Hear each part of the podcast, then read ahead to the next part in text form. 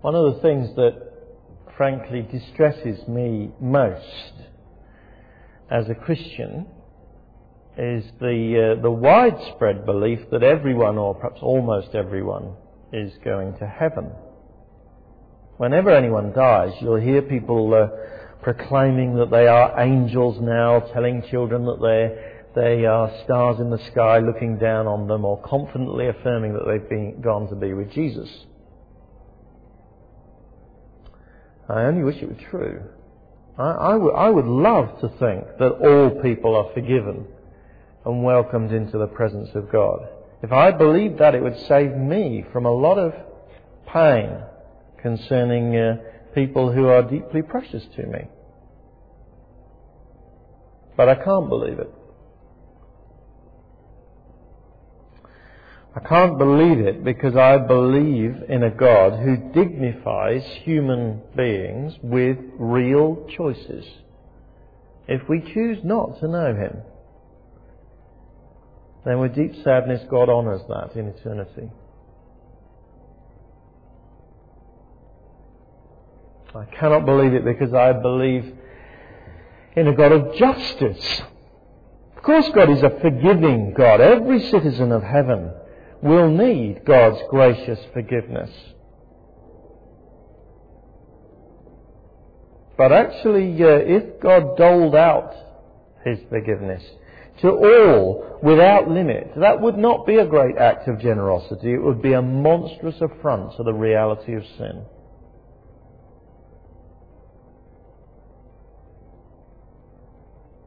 I cannot believe it more than anything else because um, this book, the Bible, tells me coherently and clearly that God only forgives those who have confessed their sins.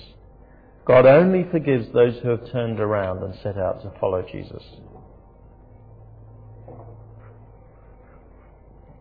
Although a big part of me would love to believe that all go to heaven, and I do find it deeply distressing thinking that, um, that, that, that, many do not. In the end, I know it is the only satisfying view, the only real view of the living God.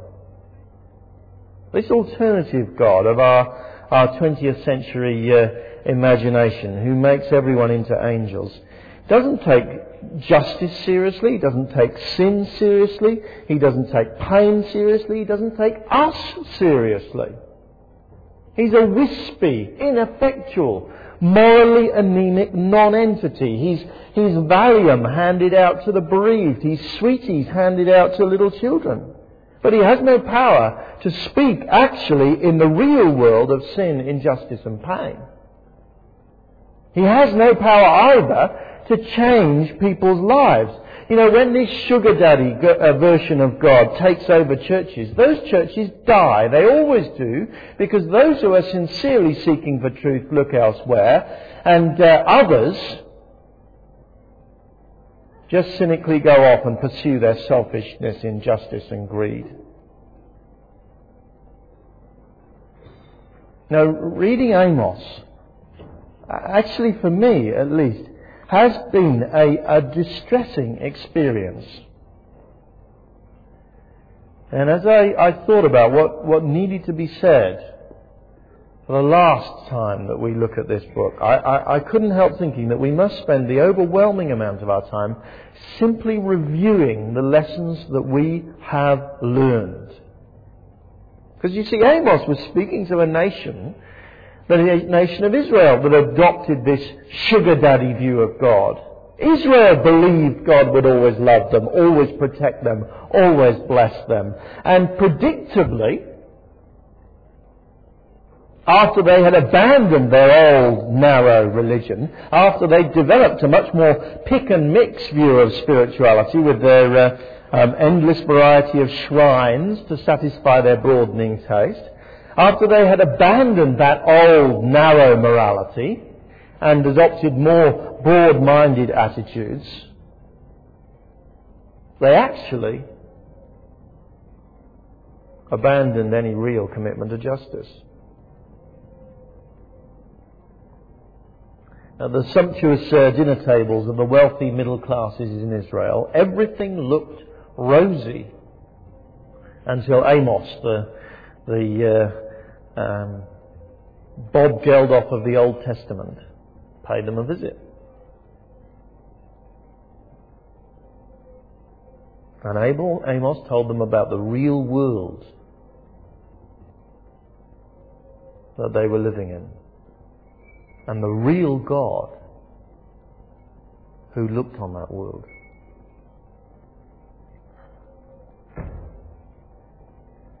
First of all, Amos said, this God, the real God who looks on the real world, this God is a God who judges.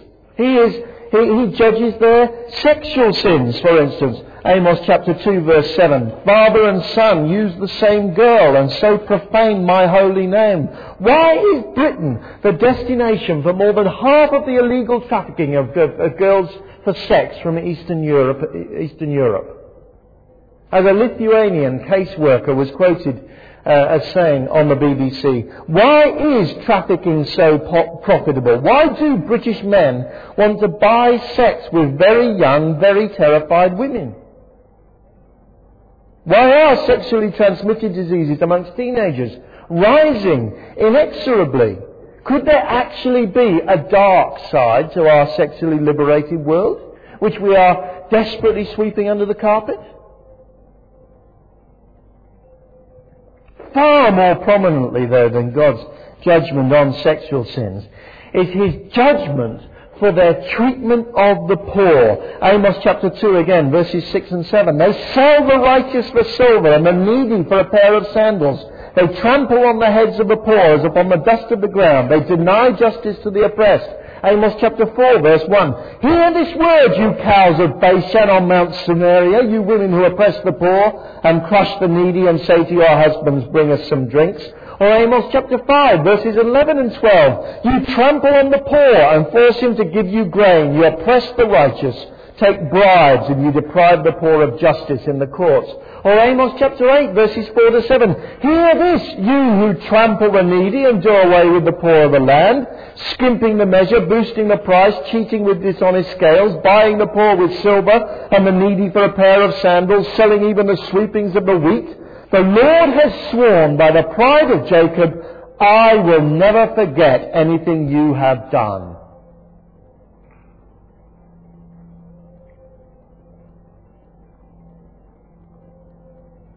Uh, frankly, this morning we could spend the rest of our time listing how that might apply to the Western world.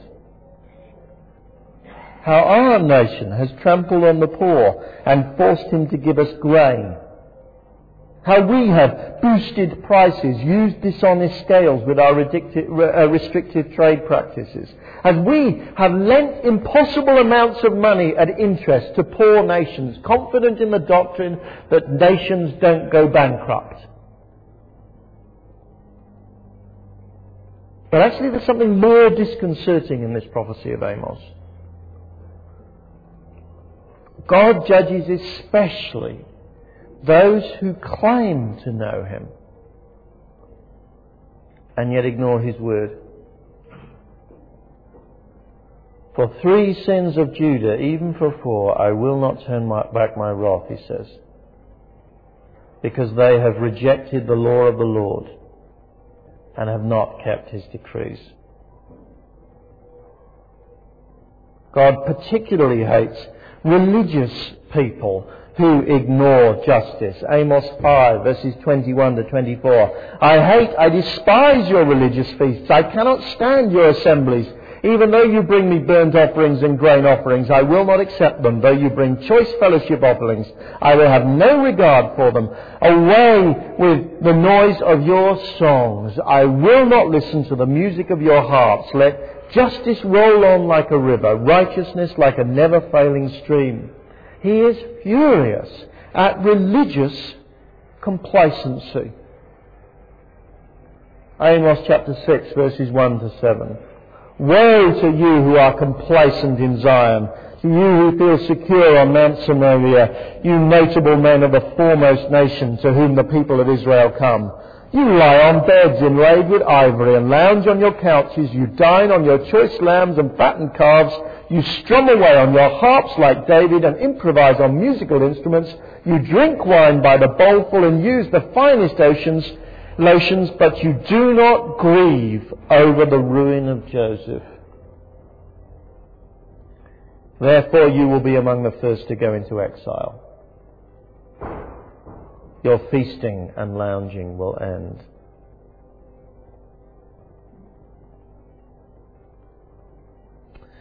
Tony Campolo is um, fond of saying to um, audiences of Christians, he's fond of saying, there are millions of people starving to death out there and you don't give a shit. And then he says, and there's something worse than that. He says, you're more worried that I just swore than about that truth.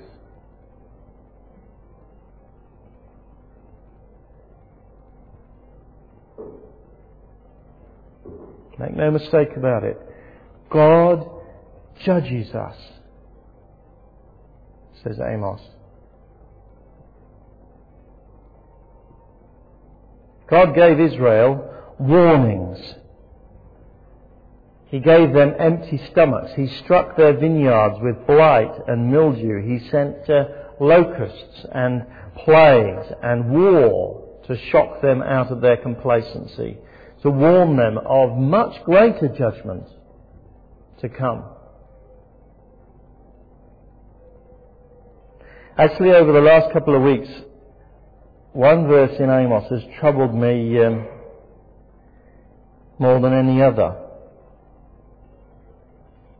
It's Amos chapter 8, verse 3. I'd like to encourage you to turn to it. It's on page 922.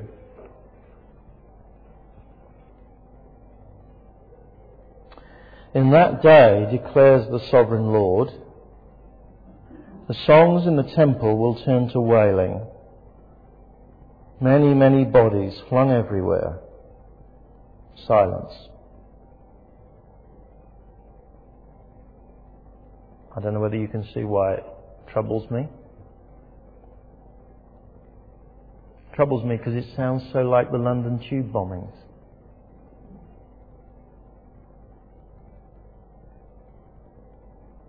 Survivors of that describe the silence after those bombs and then the wailing. I can actually still hear the cries for help on that little uh, video taken on a phone. Can you? And the bodies flung everywhere. And you see the shock, actually, is that what Amos is describing is God's judgment. Rescues describe the um, scene in that deep tunnel as like hell. How true they spoke.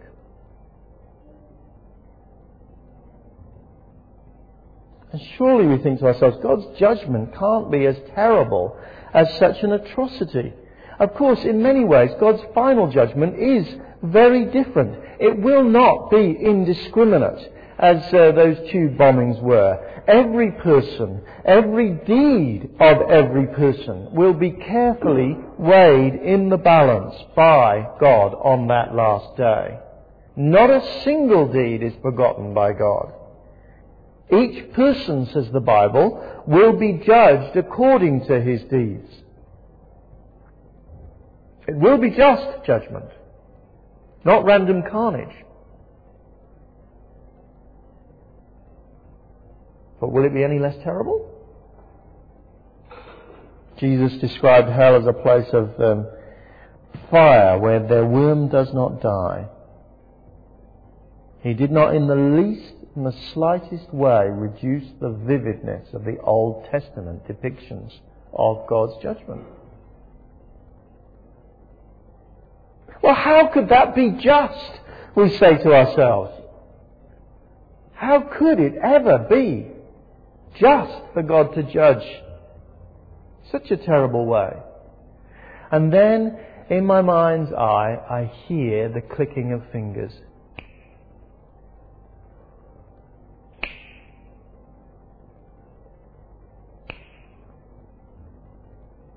That's the frequency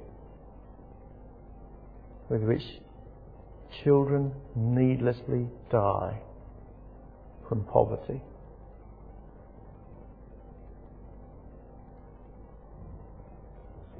You know, in three minutes, every three, three minutes, more children will die from poverty than died in those bombings.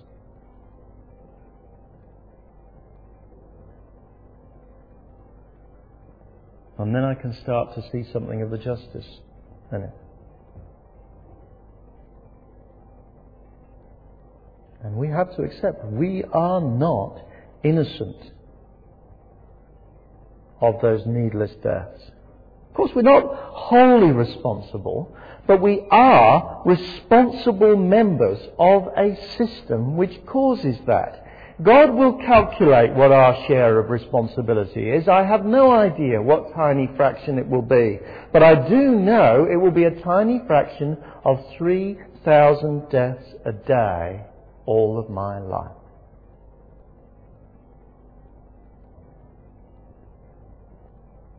Even a tiny share of that is a big responsibility for me to bear before the living God on the day of judgment.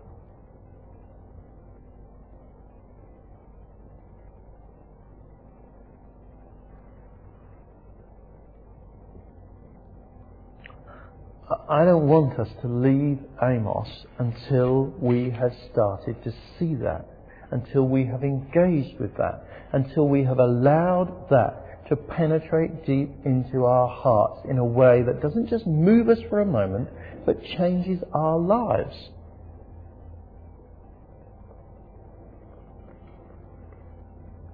What are we to do about that? Well, let me say first of all, of course, we can't sort out every aspect of that problem. We can't do everything. We can do something.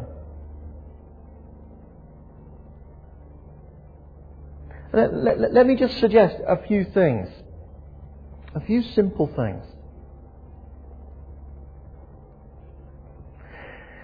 Maybe we can adopt a more simple lifestyle. See, it's not, it's not actually the fact that there is poverty that makes God really angry. This side of eternity, the Bible is quite clear. Sadly, we will never make poverty history. No, it is the callous disregard of the poor that makes God really angry, especially as reflected in the excessive consumption of the rich. Remember what Amos said? You lie on beds inlaid with ivory and lounge on your couches. You dine on choice lambs and fattened calves. You strum away on your harps like David and improvise on musical instruments. You drink wine by the bowlful and use the finest lotions, but you do not grieve. I had a, I had a conversation with a church leader. Um, let me confess, he was a prominent church leader of an affluent church. Um, a while back, he, he told me he got into trouble with his congregation because at the front he questioned uh, the growing habit of that congregation um, that when they went out to dinner parties, um, each couple would take two bottles of wine to the dinner party. And they told him, his congregation, many of them, that um, surely he was being a bit puritanical. Oh, frankly, I, I don't care how much wine people drink as long as they can hold their liquor. But I want to know they grieve for the destruction of human beings. I want to know that they've reflected deeply on the three children that died with every mouthful of choice lamb and fattened calf that they chewed and swallowed. On the 60 children who die with every track of that CD that they bought. They listen to it. The 9,000 children who die.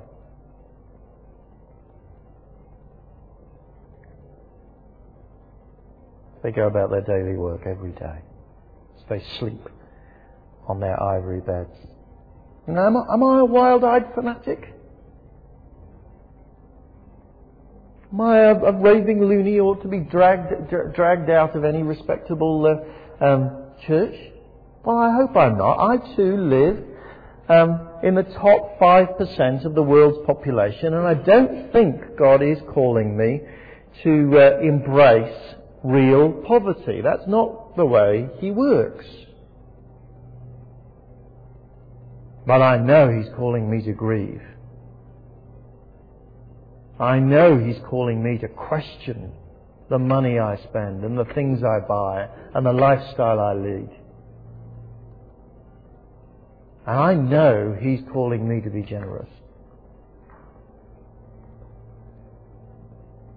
Do you know, um, people who visit underdeveloped countries and um, spend time with, uh, with really poor people so often return saying how deeply embarrassed they were by the generosity of those people.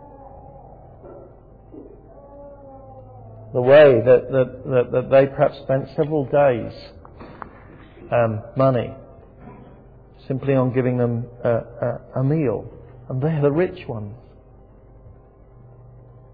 who come to the poor and the poor give of themselves. Dom uh, Helder who was a um, bishop in South America, worked amongst the favelas. Used to say, money has a way of freezing hearts.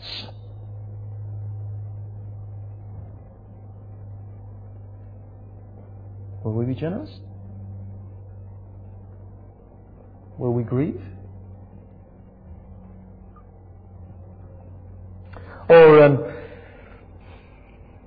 how about thinking for a moment about uh, uh, uh, exercising some personal compassion on the, uh, the people that you know and, and, um, and, and, and uh, whose paths cross yours on a day-to-day basis? There are plenty of people in this city who are poor, some literally, some more emotionally and spiritually.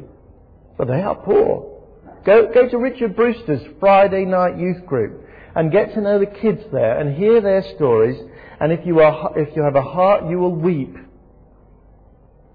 Take some of the people, uh, uh, uh, talk to some of the people actually who come to this church.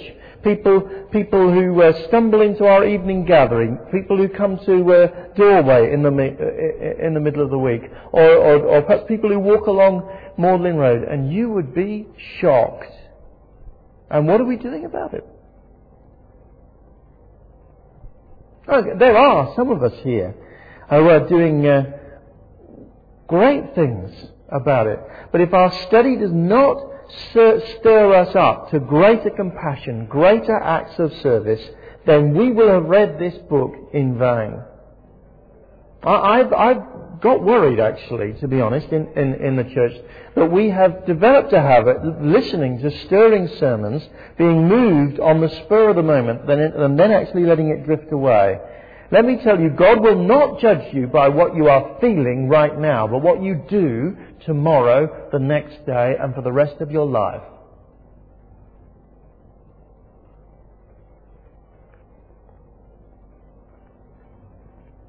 And I, I, and I have to be honest, I think some of us are just callous.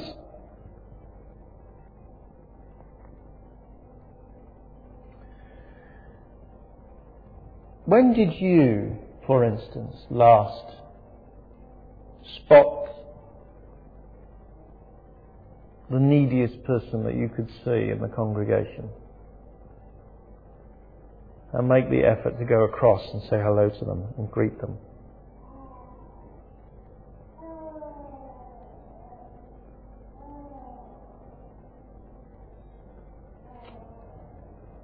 When did you last um, listen to them? When did you last offer them help?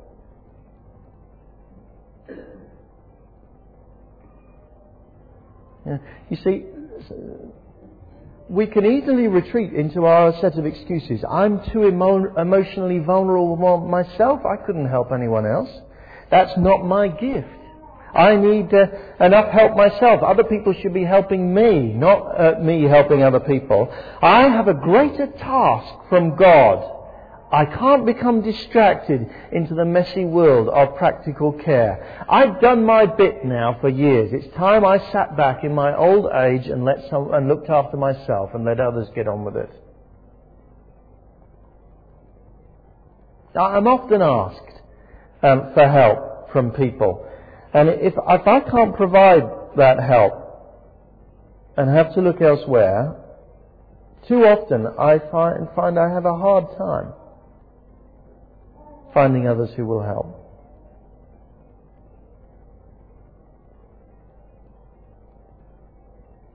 Now, of course, all the soft-hearted people here will be rushing up to me at the end, uh, end and saying, what more can I do? And maybe you need to do that.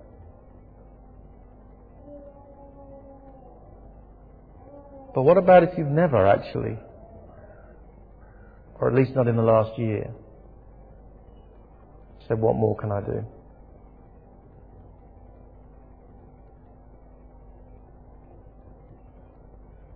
Perhaps you will be happy with a semi Christian lifestyle and take your chance with God. So I read through Amos. I wouldn't like to do that myself.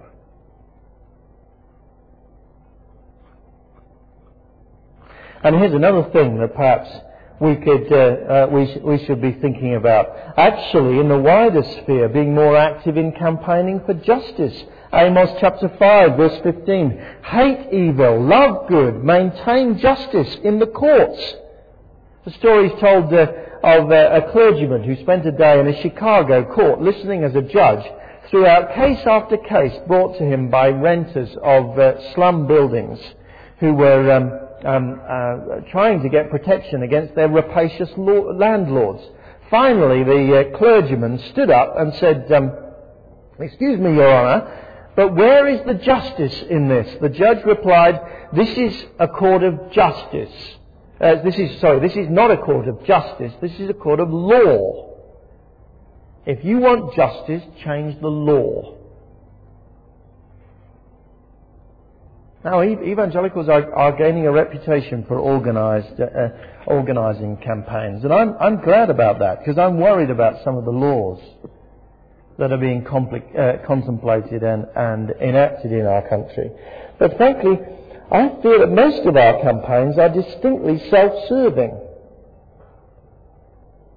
And let's not campaign against, uh, campaign for blasphemy trials against Jerry Springer, the opera. Let's campaign for the poor people whom that opera also mocks. Jesus' reputation, frankly, is not harmed by juvenile theatre directors who think they're clever by portraying him in nappies, but by Christians who claim to care about Jesus but who do not care for the poor. That is noticed. Now, thank God one of us here went to Edinburgh to march in the Make Poverty History campaign. I know it's a small thing.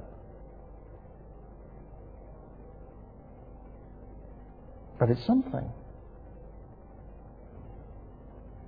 Actually, we're, we're uh, talking about developing a community focus team in the church so that it uh, um, both will be perhaps a little bit more enabled to, to, to, to, give practical help, but also will be able to alert us to issues that uh, we, want, we want, might want to write to our, uh, our MPs about. Perhaps you yourself might want to join the Tearfund's mailing list or, or, um, or Amnesty International's or others. It's, a, it's amazing, actually, the power of a, of a thousand letters written to a foreign embassy uh, on behalf of someone uh, unjustly imprisoned.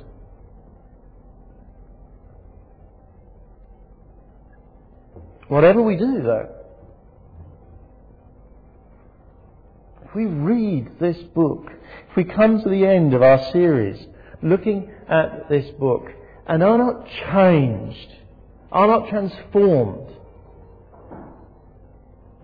then it will have been a waste of time.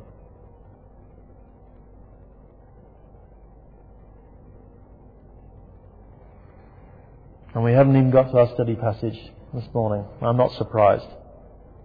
Perhaps you will uh, yourself will want to look later at um, Amos chapter 9, verses 11 to 12, for instance, where Amos looks forward to a restored kingdom, a kingdom of all nations.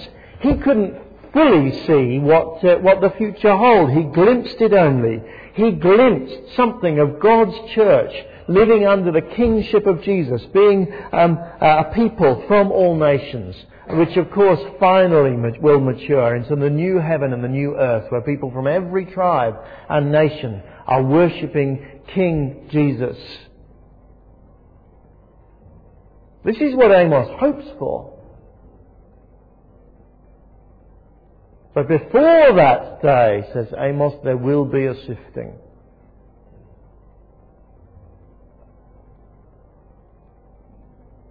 As grain is shaken in the sieve, not a pebble will reach the ground. All the sinners among my people will die by the sword. All those who say disaster will not overtake or meet us. Now perhaps you'll want to look at verse 13, where Amos describes a new creation. He describes it in terms of harvest that is so bountiful that they haven't finished collecting the last crop before it's time to sow the next crop. So wonderful is this new creation that God is creating for His people to live in and to enjoy. But before that day there will be a sifting.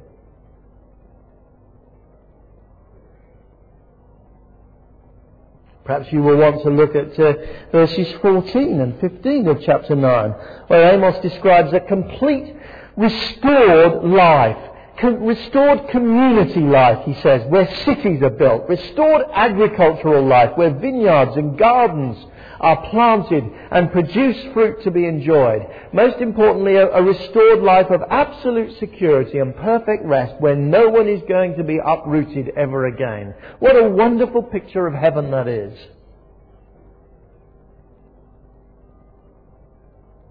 But before that, there will be a sifting.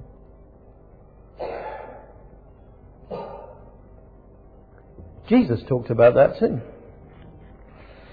He told a parable once of sheep and goats. One group thought they were headed for heaven, but actually they were heartless and thoughtless. They didn't feed the hungry. They didn't welcome strangers. They didn't clothe the poor. They didn't care for the sick or the prisoners. And Jesus said that though they protested their innocence, they would hear God say, Depart from me, you who are cursed, into the eternal fire prepared for the devil and his angels. He said there were another group of soft-hearted people, people who actually felt they'd never done enough.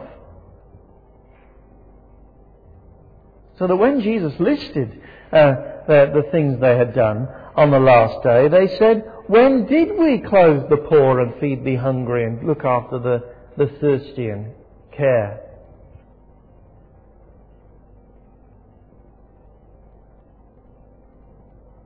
Oh, no, no, says Jesus, you've done it. Jesus will say, Come, you who are blessed by my Father. Take your inheritance, the kingdom prepared for you since the creation of the world.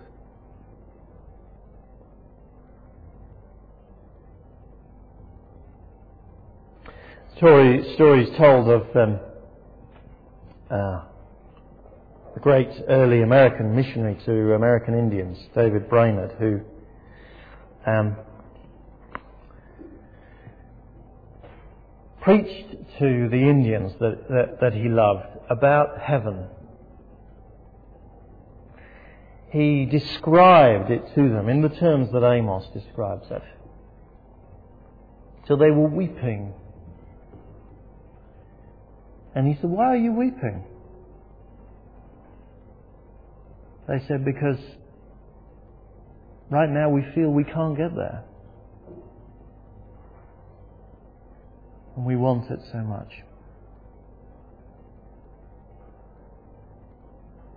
Do you want eternity so much? Do you long for that restored, beautiful kingdom with Jesus at the centre? Do you long for that restored creation, so bountiful and so wonderful? Do you long for a restored community?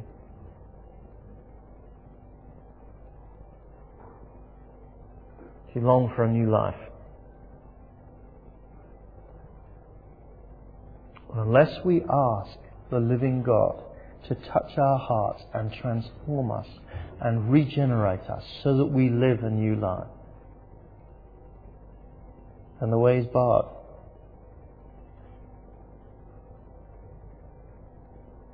But if we ask Him to do that, then there is forgiveness for our failures. The way is wide open. One thing distresses me as much as the wider world confidently saying everyone goes to heaven.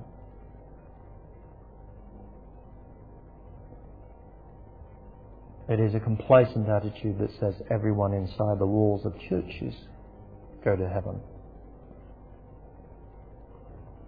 Actually, my Bible teaches me that it is that complacency that is most vehemently attacked by God. No one goes to heaven whose heart has not been changed. Let's pray.